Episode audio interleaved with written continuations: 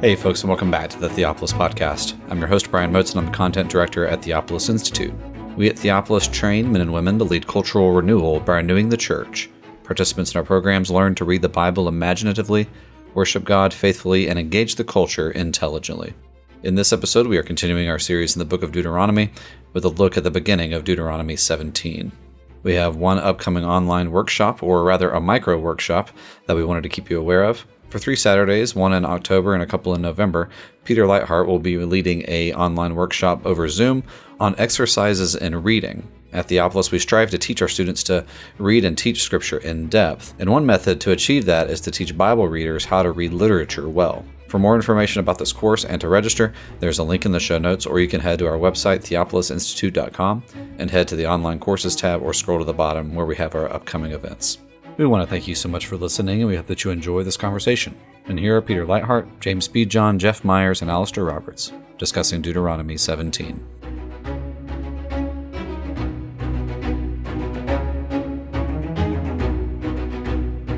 Welcome to the Theopolis Podcast. I'm Peter Leithart, and I'm here today with James Bejon, Jeff Meyers, and Alastair Roberts. Brian Moats, as usual, is uh, in the background recording and will be editing and make everything available to you Thank you for listening. Uh, we are in the midst of a, of a, uh, series of studies in the book of Deuteronomy. Uh, we're about halfway through the book, and uh, we're looking at the long section in Deuteronomy that is organized according to the 10 words, beginning in roughly chapter 5 of Deuteronomy, where the 10 commandments are given in a slightly altered form, through chapter 26 or so. The book is organized in order by the 10 words. So there's a section that's the first commandment, there's a section that's the second commandment, third, fourth, and so on. And we're in the section of the of the book of Deuteronomy that deals with the fifth commandment. And in our at least in our numbering of the commandments, this is the commandment honor your father and mother, that your days may be long in the land which the Lord your God gives you. And as many have pointed out, this this is a fifth commandment section, but it doesn't really deal with parents. The uh, issues are not about parent child relations, but rather other kinds of authorities. And so we started last last time, I think, maybe maybe two episodes ago, looking at and one episode ago, I'm sure, uh, looking at the end of chapter 16, where the Lord instruct or Moses instructs Israel to appoint judges and officers. Uh, then there's a section that deals with procedures for legal cases. Uh, there's a section that deals with the priests. There's a section that deals with the king. There's a section that deals with prophets. All of these are different forms of authorities their father figures in Israel. And as Ralph Smith pointed out when we had him as a guest a number of months ago, all of Deuteronomy is kind of under the heading of the fifth commandment. Yahweh is the father, and he gives instruction to his son Israel. And if his son Israel honors him by keeping covenant, obeying the commandments of God, then they will live long and prosper in the land the Lord is giving. That's the overarching theme of Deuteronomy.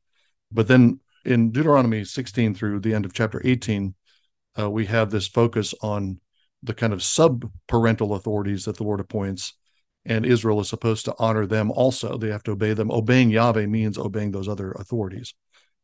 I wanted to make a few comments. We'll get to this, I hope, eventually in this episode, but I want to make a few comments about disputes over the question of kingship in Israel. This is a disputed question, partly because the the Old Testament itself gives a kind of complex view of uh, whether kingship and monarchy is a good thing or a bad thing.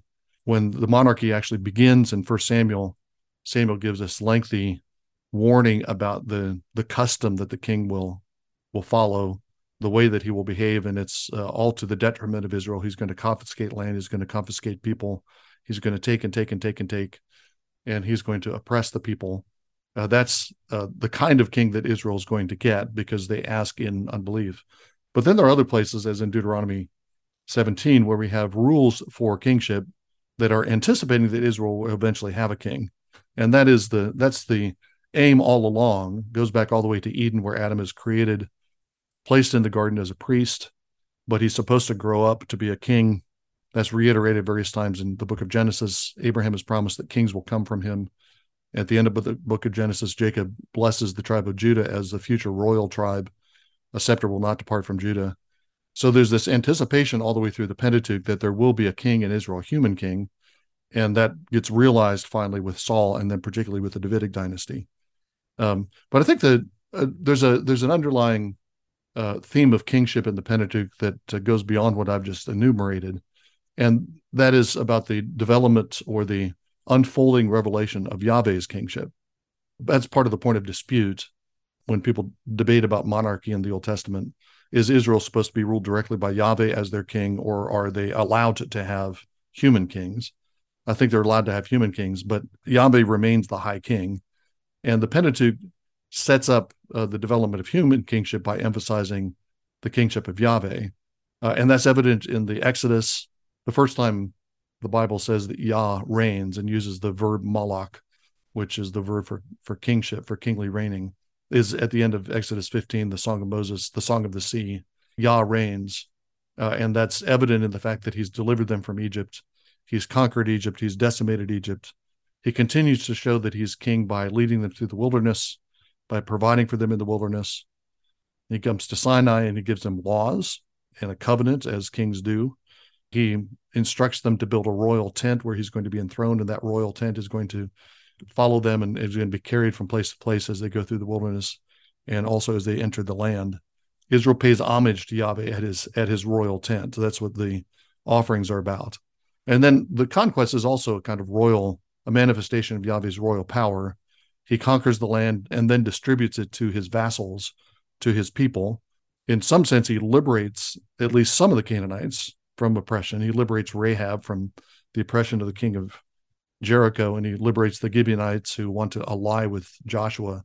And then the it's not not part of the Pentateuch anymore, but this Heptateuch or the seven the first seven books of the Bible end with this large scale rejection of Yahweh's kingship. You have this build up through the Pentateuch, Yahweh is king by delivering Israel, by leading them through the wilderness, by bringing them to the land, by distributing the land. But once they get into the land, they reject him as king. And that's the story of the book of Judges. There is no king in Israel means that they don't acknowledge Yahweh as king. So, in all of that uh, revelation of Yahweh's kingship, we have a model of what true kingship is supposed to be. So, before there's ever a human king in Israel, Yahweh has shown Israel what it means to be a king. Uh, it means rescue from enemies. It means provision. It means uh, laws, good laws, covenants. It means uh, conquest and distribution of land.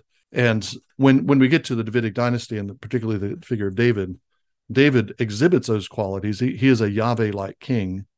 He's a king after Yahweh's own heart. And I think you can find most of the positive aspects of David's reign are manifesting or reflecting that divine kingship that was developed in the Pentateuch. So we're gonna we're gonna look at that uh, passage about kingship uh, a little bit later in the podcast. But I think that's the overall setup in the Pentateuch is that Yahweh is king, but he's he's establishing a pattern and he's modeling what kingship is should look like. So when so that when Israel does have a king, they have a king uh, after Yahweh's own heart.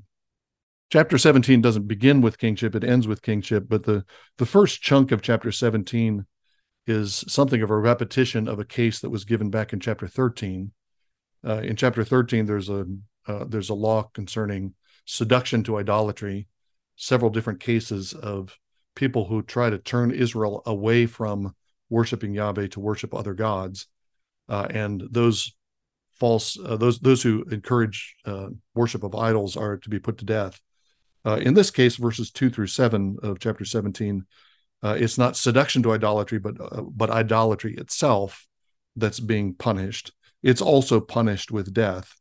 And uh, I think uh, uh, the commentator commentators that I looked at, I think rightly emphasize this isn't everything that's going on in the passage, but they rightly emphasize the importance of the procedural features of this passage. There's certain ways that Israel's supposed to go about investigating and judging uh, somebody who's guilty of idolatry. They can't just go off and create a mob and do have have lynch mobs that are that are stoning or stoning mobs that uh, that stone a suspected idolater. There has to be an investigation. There has to be proof. And that seems to be the connection between verses two through seven and eight through thirteen. That they might seem like they're dealing with different different uh, things, different uh, social kinds of uh, uh, problems, but it's pretty much the same. So in verse two, if there's found among you within any of your gates, ESV says towns, but the word's gates, and that gates is repeated in verse five. So this is all about judicial process. And then in verse eight, if any case arises requiring decisions between blood and blood, literally, um, or in the translation, one kind of homicide, another. But I think that probably is a little too specific, especially coming after verses two through seven. Anything that has to do with uh, with blood, with maybe capital crimes, um, uh, there's there's this connection here, like you said, Peter, with uh, process, with judicial process. One thing that's striking to me, and and since you started off talking about kingship, not to sound too much like an American, but uh, it's surprising here that there's this balance of power. There's this uh, uh, division of power here. Uh, we you got priests, you've got a judge who is in office, but it doesn't appear like that's the king. Um, so there's a judicial kind of uh, institution or institutions. There's a lot of a lot of it has to do with local, but then there's there's this centralized kind of judge who you can appeal to. Uh, but that's not the king. The king has some, something of a different function. We'll, we'll, talk about that when we get there. Um, so the uh, the distribution of power of responsibility um, in this passage is to me it's and it's a lot different, I believe, uh, than uh, ancient Near Eastern kinds of uh, social constructs where the king is pretty much has absolute power. Here you have uh, priests and judges and other sorts of of um, processes, other sorts of people involved in these uh, judicial processes. If that idea of a division of authorities is something I've been thinking about a bit with regards to this chapter. I'm um, taking us back a bit now into the end of last chapter, but there seems to be this thread of um, not having conflicts of interest, um, kind of just running through all of these chapters. Um, where are we? Uh, verse 19 of the last chapter says, You, you, you shall not twist or, or you know, uh, bend, perhaps. You, you shall not bend justice. And then in, in verse 20, you get this kind of interesting phrase tzedek tzedek tirdof uh, it says like uh, i have this translated as justice and only justice you you shall pursue. So there, there's to be this kind of un, undivided and untainted pursuit of justice. And and that principle seems to flow on through uh, kind of in, into this um, chapter. So I, I suggested earlier that to, I think to plant an Asherah beside the Lord's altar was to introduce this sort of divided loyalty into the hearts of the people to give them two gods to please. And then um, to offer sacrifice in verse 1 now of chapter 17 to offer a blemished sacrifice is the service of of, uh, of mammon really, isn't it? To um, rather than offer something that's going to be costly, um, it, it's to kind of just fob the Lord off with something that's a bit cheaper, you know. So th- there's this uh, aspect of of um, yeah, of just having one center of uh, authority and and pursuing it wholeheartedly that seems to be um, uh, central here, and and seems to me that that could explain a lot of the division of judgment of cases up between priests and judges and and possibly kings will will get there later but th- that seems to be going on. Even on that sort of division of powers i think it's worth paying attention to the degree to which the law and upholding the law is a communal responsibility that every single party within israel is responsible for upholding the law in their area of um, responsibility. And teaching the law to others, um, instructing and casting judgment according to the law. And there's a sense, or not as the responsibility of parties associated with the government, with individuals just being law abiding or law breakers. Every single person has some degree of responsibility for upholding the order of the law and teaching it and passing it on. And so this standard, even in the very way that it's taught, is one that can't just be um, displaced from the responsibility of the people to their leaders.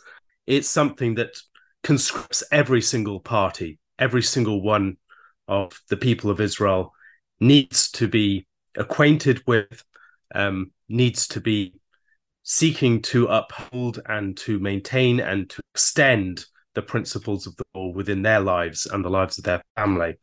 And comparing this to other law codes, I think we can see that in the way that it's addressed. It's not just something that is um, a law code written for leaders and authorities. This is a law code that the whole people need to meditate upon and be reminded of and chew over and um, to ruminate upon. Yeah, that's a great point, and I think that that fits with the way that uh, this fifth fifth word section of Deuteronomy is framed. Uh, the fifth word itself, honor your father and mother, that your days may be long upon the land. Uh, the focus is on the obedience of subordinates to superiors. Uh, subordinates have to obey those who are in authority over them. Uh, and that's reiterated here in this section of Deuteronomy a number of times. But there's a lot of emphasis on the obligation of those who are in authority toward those who are under them. Even in even in this one, uh, the case that we're looking at in chapter 17, uh, verses the two through seven, the the case of the idolater. A lot of the law, those who are being punished, obviously, this is a law about a, a punishment for idolatry, purging the evil from among you. But a lot of the details here have to do with how one proceeds in as an authority or as a member of Israel in uh, pursuing or prosecuting to make sure this evil gets purged. So there's there are obligations on both sides. There's kind of reciprocity that's going on. Uh, I also want to highlight uh, again back to chapter 16 the uh, the part that uh, James was highlighting. Don't distort justice. Don't be partial. Do not take a bribe, for a bribe blinds the eyes of the wise, perverts the words of the righteous. Uh, I came across a uh, an essay this week working on this this section that argued that that prohibition of bribery is unusual, if not unique, in the ancient Near East. Uh, bribery was part of the way judicial systems worked. Judicial systems worked, they were framed by this kind of gift and counter gift system. If you gave a gift to uh, somebody who was who was a, a, an authority who could hear your suit, he was obligated to hear your suit. Uh, the the gift placed him under obligation, placed a debt on him to do that. And in turn, if a if an authority, a judge, passed judgment in your favor, then he expected to have some kind of reciprocity, some kind of counter gift in the future. So the essay cited some uh, some examples, some ancient texts where people are complaining. You know, I I brought three lambs to this guy and he wouldn't hear my case, even though I brought three lambs, as if there was a moral lapse on the part of the judge because he didn't accept the bribe. So that yeah, the, the the the procedures that are here are they become second nature to us. You know, not accepting bribes is just i mean it seems so obvious that everybody would accept that but that's just not the case in the ancient world. Certainly not the case today either. Bribery is rampant in all kinds of places around the world and surely in the united states as well and in england. But um, those kind of procedural issues stand out and the procedural issues are of the substance of justice in in the law just to highlight one other of those uh, procedural principles verse 6 this is one that's cited in the new testament uh, and several times in the Torah. On the evidence of two witnesses or three witnesses, he who is to die shall be put to death. He shall not be put to death on the evidence of one witness. So there needs to be a, a plurality of witnesses. Um, uh, Jim Jordan has connected this to kind of the, a, a Trinitarian pattern where the father's uh, the father is revealed by the double witness of the son and the spirit and so there's a, a double or two or three witness. Uh, there's a two witness uh, structure that's built into you know, built into things because of the way that uh, because of who who made all things. And, you know, the triune God made all things, uh, and it's uh, there's a kind of a literary pattern sometimes where you have dying, you shall die. That kind of doubling within the literary doubling of verbs is a kind of double witness. When you take an oath, you often double the words as a as a kind of double witness to the truth of what you're saying. Uh, verse six actually is full of this kind of double. Uh, the word witness appears three times in the chapter. Uh, die appears uh, two or three times. I think the word mouth, yeah, that's the word. The word translated as evidence. The word mouth that appears twice. So verse six itself kind of uh, structurally and literarily manifests the double, triple witness idea that's uh, that's that is actually prescribing there, there seems to be going on here um, some kind of um, uh, kind of unifying theme, to my mind at least, to do with the um, the authority of the word.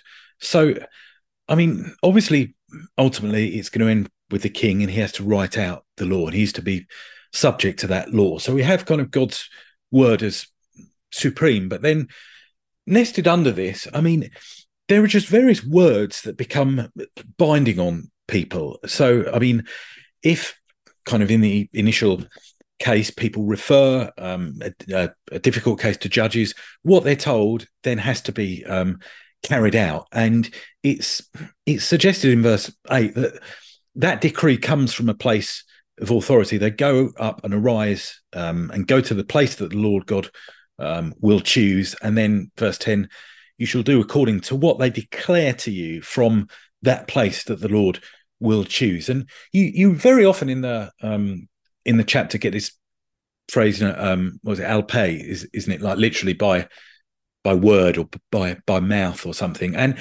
it seems to me that that is what witnesses are doing here. They are kind of um, acquiring by testifying something of the authority of of the word because they are then testifying and as a result of it judgment is made and then the people kind of follow after their lead in a sense. The the witness sort of stone someone to death and then afterwards the people do um likewise. And it, it just sort of seems to me that throughout the chapter you've then got this supreme word god's word and then various kind of binding words that are um, nested beneath it in some way. Yeah, and a corollary to that is the emphasis throughout this section on hearing. Uh, in the fifth word section, which begins in chapter 16, verse 18, and ends in 1822, uh, the verb shama uh, is used seven times. So uh, there's a yeah emphasis on word and mouth. It'll carry over into chapter 18 because the true prophet is one that has uh, the Lord's words in his mouth. And those authoritative words that are spoken by Yahweh's appointed officers must be heard, that is, must be received and obeyed. I had, I had a question, uh, and I'll propose an answer to the question and uh, see if you if you buy this. This law about uh, idolatry repeats uh, three times the phrase "a man or a woman." Verse two, if there's found in your midst in any of your towns, which Yahweh your God is giving you, a man or a woman who does what is evil in the sight of Yahweh your God by transgressing the covenant and worshiping other gods. So it's a man or a woman. So uh, you could say there's a principle of equality. Men and women are ju- both under the law. Men and women are both judged by the law. Uh, but then we get down further on and we have the same phrase repeated in verse five. Then you should bring out that man or that woman who's done this evil deed to your gates, that is the man or the woman, and you shall stone them to death. And you could you could see maybe a reason why that would be repeated there, particularly in the last part, whether it's a man or a woman, you have they have to be stoned to death. Maybe that's trying to overcome some kind of natural disinclination to stone a woman, but a woman who's uh, committed idolatry also has to be put to death. But the the the repetition of that phrase three times, and uh, it seems not entirely necessarily in verse five to have that repeated. Made me wonder if there's some some something else going on. It you know um, immediately put me puts me in mind of of the Edenic situation, a man or a woman in the garden who transgressed the covenant, who listen to they don't worship the serpent, but they listen to the serpent. Uh, and they do something the Lord has not commanded. They do something the Lord has explicitly prohibited. Uh, they're not stoned, but they're cast out of the garden which led me to the to the thought that what the gatekeepers are doing those who are in the gates of the cities and towns uh, is kind of a cherubic role. The cherubim are placed at the at the uh, gate of the garden after adam and eve are expelled um, to prevent access to prevent reentrance.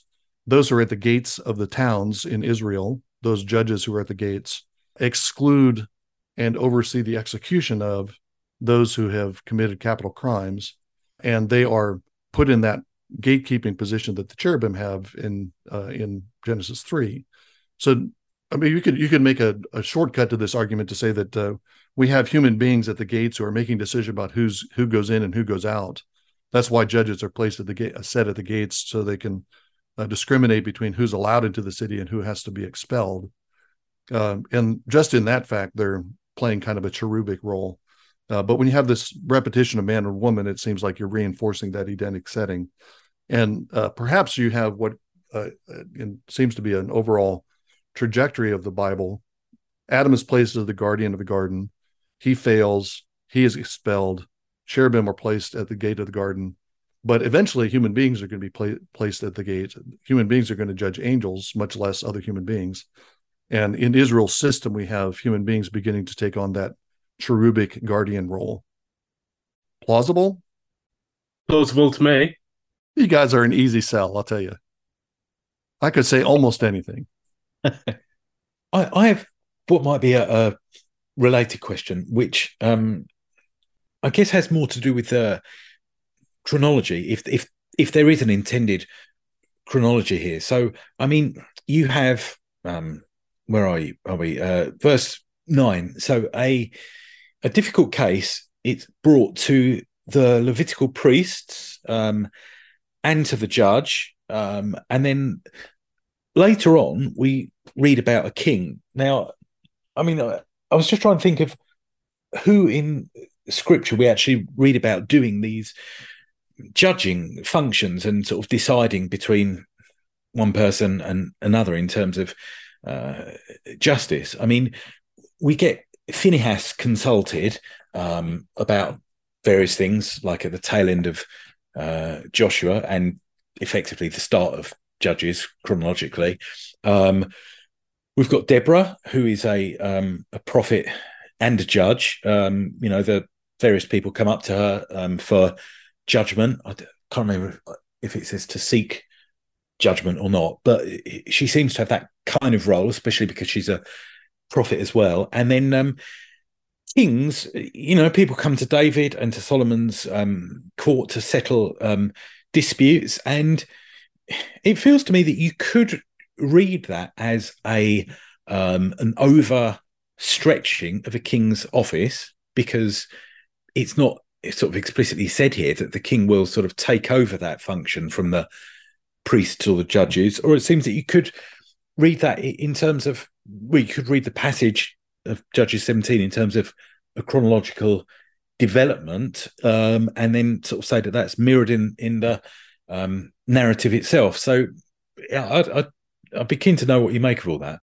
Yeah, I, I think that's plausible. I, I'm. Uh, it's not clear to me entirely whether the priests and judges that are at the central place are a kind of court of appeal, which is one possibility, or whether they are uh, kind of consultants to the local judges. And uh, this goes back to Jeff's point that you have a diversification of or distribution of power and authority.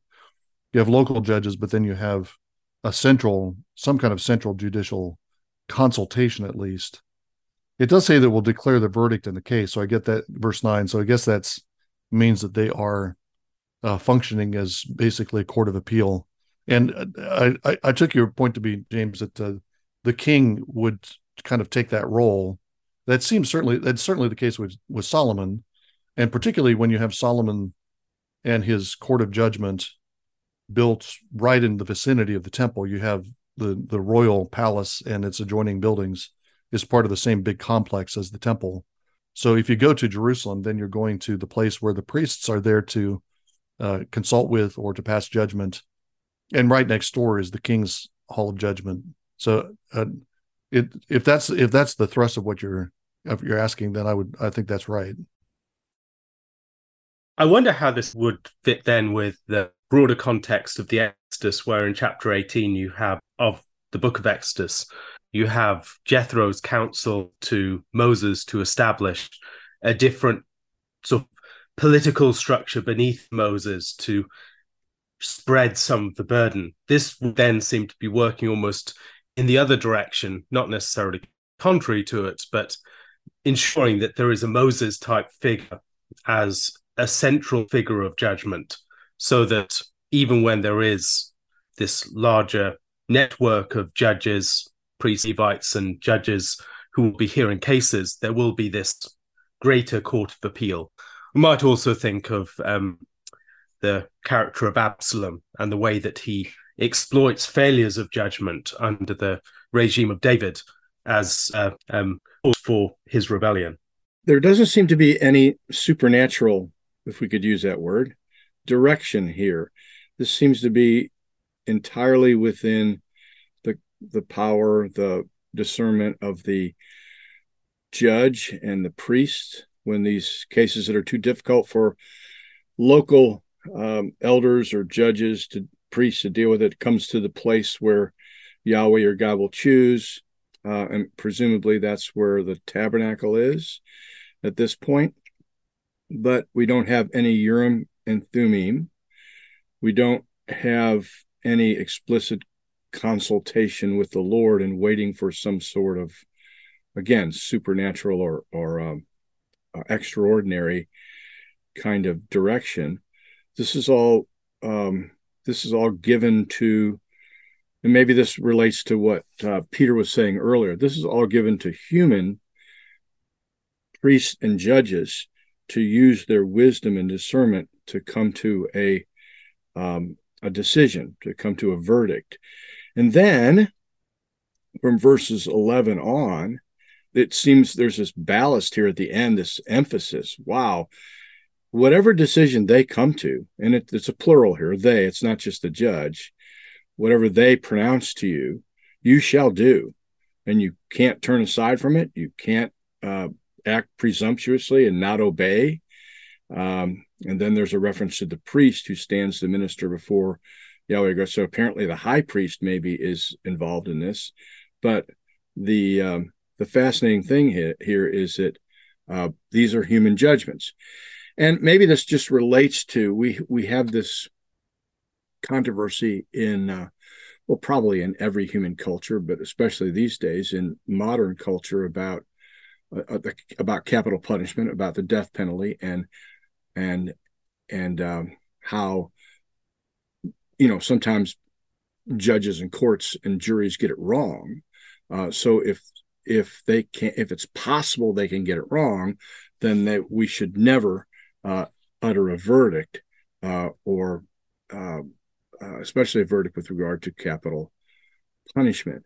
Um, but here it seems like, um, well, not seems like it. It is a fact that uh, who whatever litigants here or, or whatever uh, are, are are suing for justice or whatever is going on here, or or even if it it is about capital punishment, blood for blood, verse eight, you have to submit to what the human judges uh, decree, um, and that's that's it might be a little bit surprising, I think, to some people, especially given that there doesn't appear to be any kind of supernatural influence involved.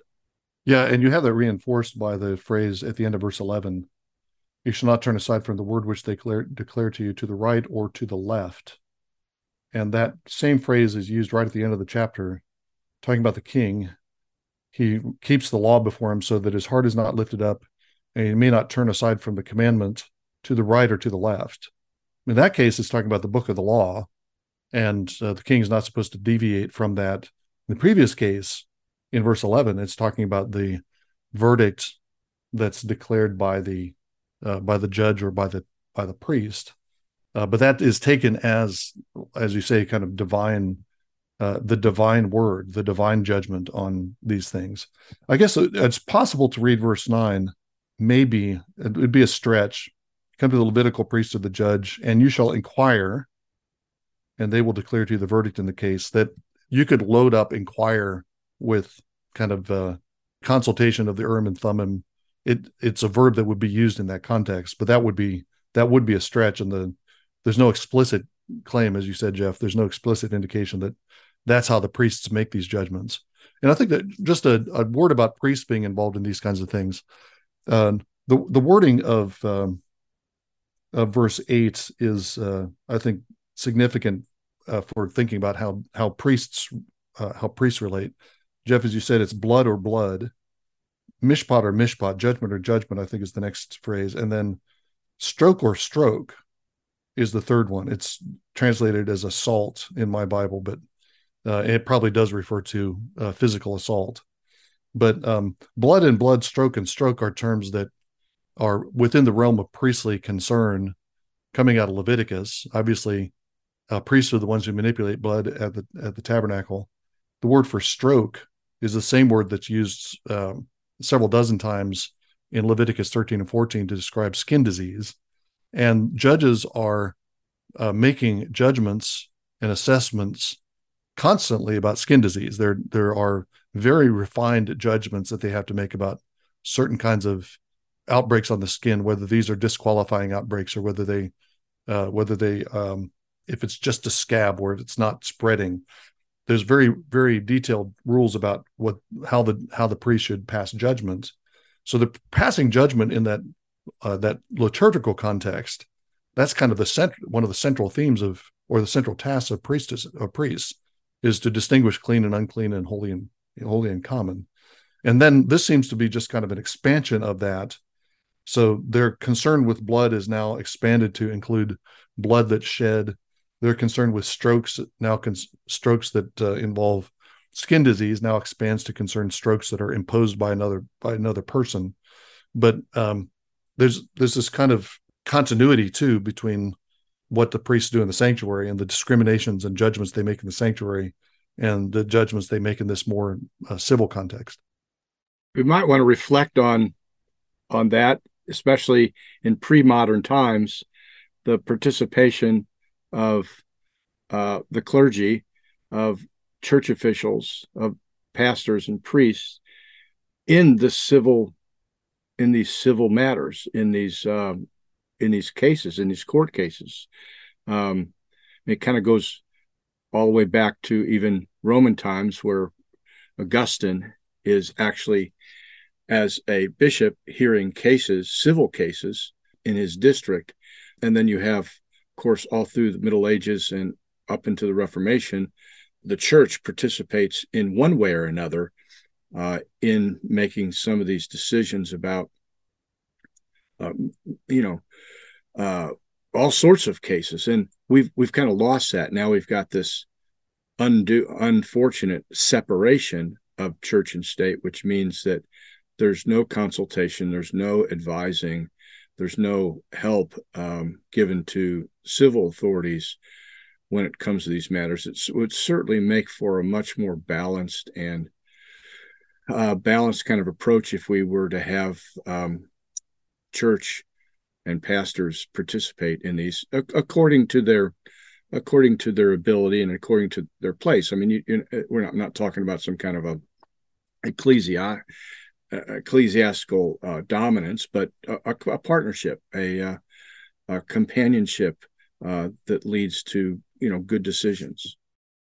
Yeah, Peter, I've been thinking about this continuity between the work of the um, priest and the, uh, the, the division between clean and unclean, and, and the division spoken about here as, as well. It's um, uh, where are we? Just trying to find the wording of, of verse eight. So between blood and and blood, it's sort of a repeated Hebrew term, isn't it? Dam le dam or din le din, nega le la nega, and, and and so on. And it it very much reminds me of the um, wording of is at the end of one Kings three, where Solomon has to um, judge between the two women, and there, the way the case is recorded, it's it's very confusing to read. I mean, in, in part, just because um, the it's just the one woman and the other woman, and they're both just referred to as as zot, like in in the text, and it, it's very hard to.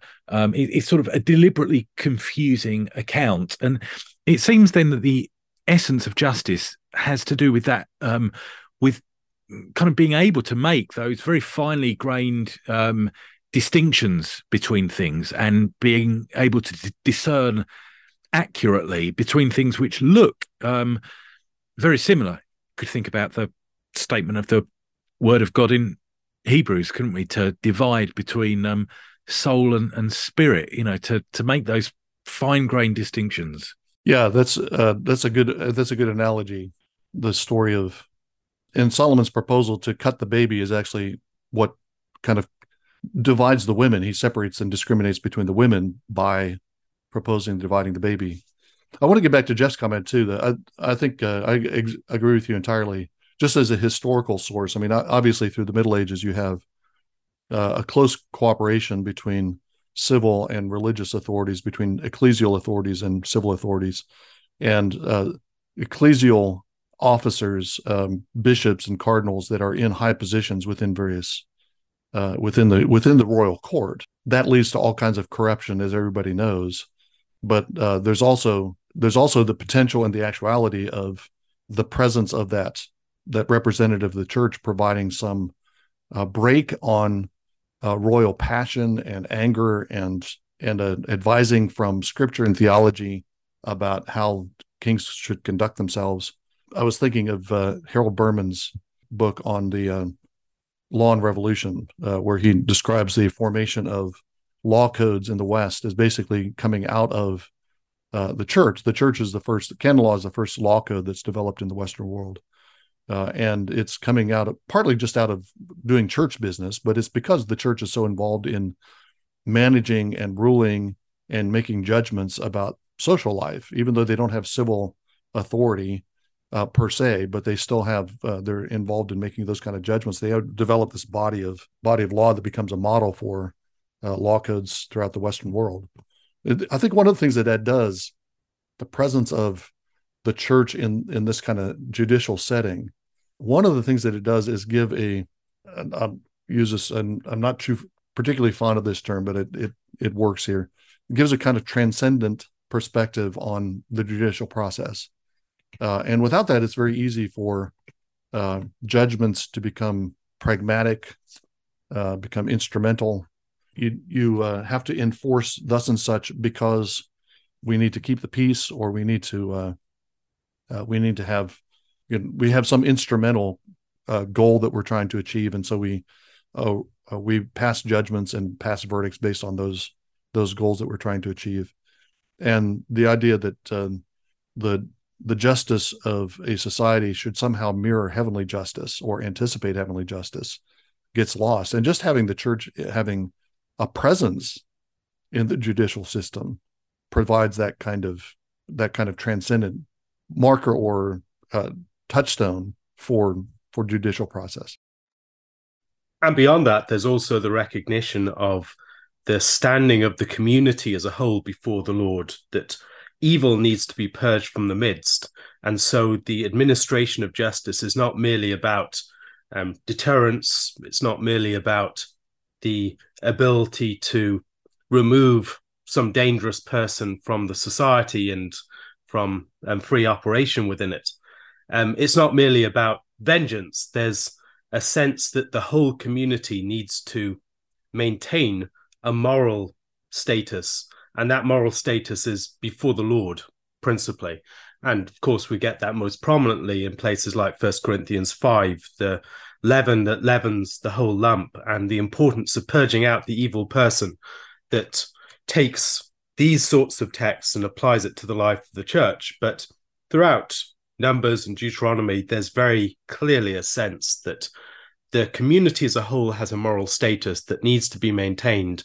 And where that is neglected, the whole society comes under divine judgment, not merely um, the person who has committed a crime, but those who have failed to execute judgment concerning such wrongs. So, a question on kind of the role of the witness. So, um, the hand, verse seven, the hand of the witnesses um, is going to be first against him, basically, to put him to death. That strikes me as something interesting. I mean, we had the case of the um, idolater effectively um, in a previous chapter, didn't we? And, and the mother and the father to uh, throw the first stone there. So, in effect, the people who have responsibility um, for their son and would have every reason not to want to find him guilty, you know, they are to cast the first stone, and you can you can see a, a point to that. The hand of the witness here kind of intrigues me in, in that there isn't that same sense of authority and you know, it, it's plausible that a witness could be a false witness, and so, uh, you, yeah, I'm I'm kind of wondering then why why have them be the first? What what's going on there exactly? Well, I think one common suggestion is that uh, it it um, imposes a seriousness on the witness's role. You have to be you have to be willing to back up your testimony. Uh, you can't throw out accusations and then step away. Uh, you can't uh, and, and let kind of let the let the system take over, and you're just watching it happen. But you have to be personally involved and personally invested. So that would that's that's one observation I found in some of the commentaries. Did you have another suggestion, James? No, I, I didn't. I, I, I, guess, I guess we have got as the um, backstop here, haven't we? That this has been brought to some sort of um, central authority, and it's it's been made quite clear, hasn't it? Where are we? Um, yeah, verse four. You should inquire um, diligently, and if it is established, you know, with with certainty. So I, I guess there is a yeah a fail safe. Um, I had a general comment, and and this is now on a, a, separate matter, but there is clearly here a, a, hierarchy. You know, things are referred up, and it reminds me of the um, text which Alastair mentioned from Exodus um, 18, where um, Moses is to seek out, you know, able men who fear the Lord, etc. So men who will have a um, a pursuit of justice, and they're to be appointed over tens, fifties, hundreds, etc. So there is this hierarchical system, um, but in, importantly, I guess the the default is that you sort it out among equals, if, if, if you like. You sort it out at the ground level, and if that proves to be problematic, then you refer it up a level, if you like, and presumably, if they can't decide, it's referred up another level. Um, so there is a hierarchy, but it, it sort of somehow operates from the ground up rather than the top down, which strikes me as like a, a, an important distinction. Yeah, I think that's right. Uh, uh, that uh, it's a, a, series of appeals courts rather than decrees coming from the center and uh, the local the local judges having to conform to the decrees. Uh, Cal Carmichael, uh, who's a kind of an eccentric Old Testament commentator, uh, in his book on the laws of Deuteronomy, points out the analogy between the the kind of dual settings for judgment that is the local setting of the gates of the town versus the central place that the lord chooses. There's these two there are these two locations. He points out an analogy between that and the duality of slaughter and sacrifice which is introduced back in chapter 12 of deuteronomy in the wilderness as we've discussed before every time you wanted to have meat you would take the animal to the tabernacle and you'd slaughtered as, as a peace offering. All butchering was sacred butchering in the wilderness. Once you get into the land, you have this division between the sacred butchering that takes place at the tabernacle and eventually the temple, uh, and the uh, profane butchering that takes place at the city gates. So um, you have in both the Deuteronomy 12, which talks about the the uh, slaughter of meat, slaughter of animals for meat, uh, and here you have this duality between the gates of the city and the and the central place. I find that really enticing and suggestive, but I'm not sure what to do with it. I it does feel like there's probably some analogy there beyond just the fact that you have gates and place mentioned in both passages. I mean, one one analogy would be there's death dealing in both cases. You have death dealing at the sanctuary in sacrifice, but now you have once you get into the land, you have death dealing that's permitted uh, in your local areas to death dealing to animals. With this ju- these judicial processes, you have death dealing that takes place at the local gates, um, but now you're ha- going to have this central place uh, where uh, you also have these uh, verdicts announced that are going to be a word of death to somebody who's guilty. I think an- another thing that uh, is worth noting in verse 11 the verdict is the word that's announced by the priest or the judge uh, and verse 11 goes on to say, according to the terms of the law, according to the mouth of the law, which they teach you, according to the word that they announce to you, you shall do. So it's an announcement of a of a of a uh, of a word. The mouth of a word. It's the verdict that's being passed. But that verdict has a teaching function. Israel is supposed to learn from decisions that are made. We've seen before that Israel is supposed to learn and fear when they see what happens to idolaters or those who seduce to idolatry. Uh, they're supposed to learn the lesson and take that as a as a warning not to go after other gods. Uh, but uh, verse 11 suggests that there's this larger, broader teaching function to the law. Uh, properly decided verdicts, uh, just laws uh, teach a way of life to a community. That's it's not just for the order of a community, but there's a kind of pedagogical dimension to the law. On that front, it might be interesting to reflect upon the cases that come up at certain points in Israel's history. Things like the question of what do you do with the daughters of Zelophehad, or what do you do with this person who's been caught in some act of blasphemy or um, breaking the Sabbath by picking up sticks. There is a sense of an occasion requiring an act of judgment, and out of that act of judgment arises a case law that then um, can be applied in the future. And the case law character of um, those sorts of events and certain parts of Deuteronomy as well, clearly presents us with the act of judgment as a sort of historical disclosure through judgment concerning specific events and the way in which there's a cumulative unveiling of principles of justice through these specific acts of judgment that often involve appealing up to the Lord to give clarity to a particular situation. And then, with that clarity, lower courts will be able to apply the same principle in the future. Peter, your comments on verse 11 reminded me of what you did earlier by connecting the end of verse 11 with verse 20 in the king. And so that your your Israelite would have to listen to the word that was taught them and do it.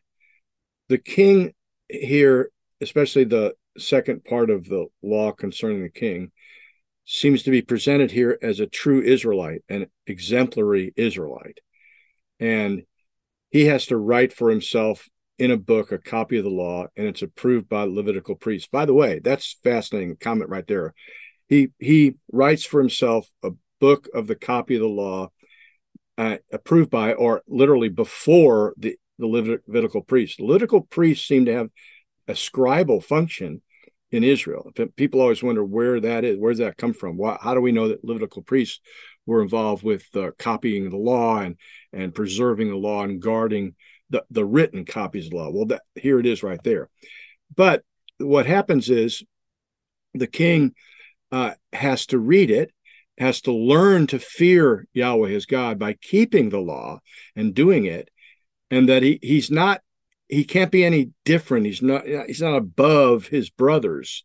He uh, he can't be puffed up and lifted up above his brothers. He's not uh, a different kind of, of of Israelite. He's like them, and so he can't turn aside from the commandment to the right or to the left.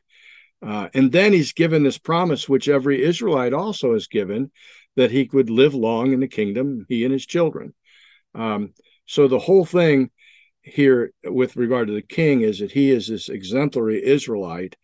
Uh, and so if the king acts in with respect to Yahweh, fearing him and obeying him and and heeding his word, heeding the pronouncements that Yahweh has made, that will then be an example for every Israelite uh, in these court situations, but also, of course, all through their lives. Um, and uh, that that kind of that kind of juxtaposition of the ordinary Israelite and how he responds to the priests and the judges' decisions, and the king and how he responds to Yahweh's uh, judgments and decisions there's a connection there. I think uh, Deuteronomy is laying out um, procedures, principles that apply universally. This is law that's given to Israel, instruction that's given to Israel. Uh, but Israel does play the role of a model nation.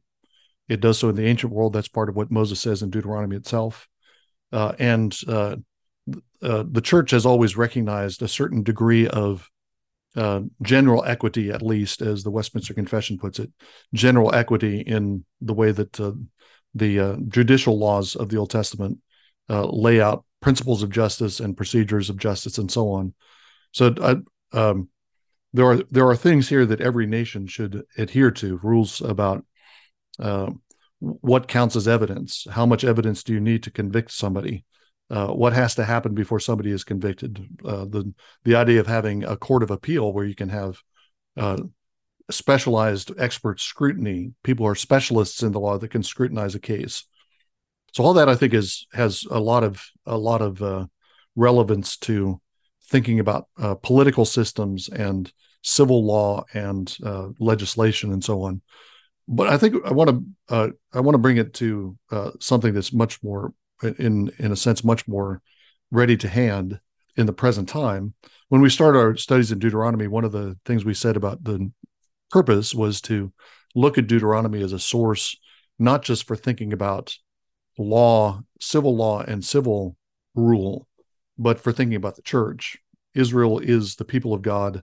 The new covenant equivalent is the church, and Deuteronomy's instructions apply primarily in the church. Uh, and I think that's the, what Jeff said about Augustine, I think is relevant here. Augustine spent a lot of his time as a bishop hearing cases. People would people would bring disputes before him, and he would have to pass judgment. He, he expresses his weariness with that process quite a bit in his letters. Uh, but the, the church took that responsibility and took that responsibility not only for its own members, but uh, as uh, judicial processes and as the as Roman rule broke down in various parts of the empire, the church began to offer those kinds of judicial court services to people who were outside outside the church. And I think that the, those those kind of principles that we have laid out here can be and have been embodied in church constitutions. I mean, there are rules about how many witnesses does it take to bring a charge against a pastor, for example. That Paul Paul talks about two or three witnesses in the New Testament in precisely that context. There are in Presbyterianism, at least, there's this kind of system of courts of appeal. You you'll be tried at a local presbytery, or at local church level, but then you can take it to the presbytery, and then you can take it to a higher level. And there's a uh, is a final there's a final kind of supreme court that can make a final judgment. So a lot of the principles here can be embodied in church practice even if we don't have any realistic possibility of having them embodied in civil practice. I don't want to be too gloomy about civil practice because uh, so much of this uh, so much of the torah has just become kind of second nature to western political systems. Again as i said earlier in the early in this episode uh, we wouldn't think about bribery being a good thing that's so obviously unjust that we immediately dismiss it. But that's that's the result of the penetration of uh, of uh, the Torah into the Western uh, political imagination. So um, that's something I want to keep keep focusing on. That uh, these this instruction that Moses is giving is given to the people of God first, and we should be meditating on it and think about how we can apply these in churches and in how the church is governed.